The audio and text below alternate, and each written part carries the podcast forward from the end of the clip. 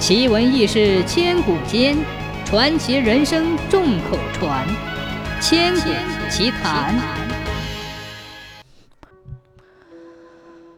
话说有一次，刘墉陪乾隆去安州私访。那时候，村与村之间相隔几十里，街上也没有饭馆。一天走下来，两人又饥又渴。当到达柳庄子村时，他们正好赶上村里一个老头过寿宴。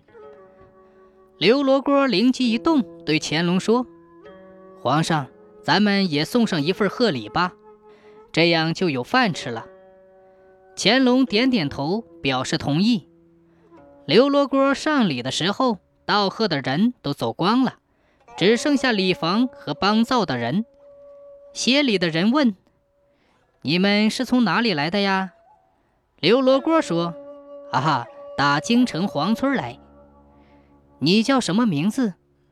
刘罗锅想了想说：“姓甘名刘。”这时屋主来了，见到他们就知道二人不是一般的人物，就热情地邀请他们一同就餐。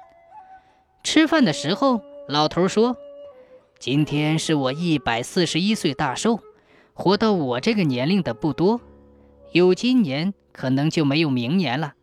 你们一瞅就是文人，给我写个东西留作纪念吧。礼房的人插嘴问：“写个什么呢？”老头就说：“来副对子吧。”边说边让人准备文房四宝。乾隆皇帝略加思索了一会儿，提笔写道：“花甲重逢，又增三七岁月。”然后把笔交给刘墉，下联儿你来写吧。刘墉接过笔，马上写出下联儿：“古稀双庆，再添一度春秋。”老头看后非常高兴，对联句赞不绝口：“写的太好了，太好了呀！”他们走了之后，人们都在猜这两个人是谁，怎么会有这么大的才气？后来一打听。才知道不是别人，就是乾隆皇帝和吏部天官刘罗锅。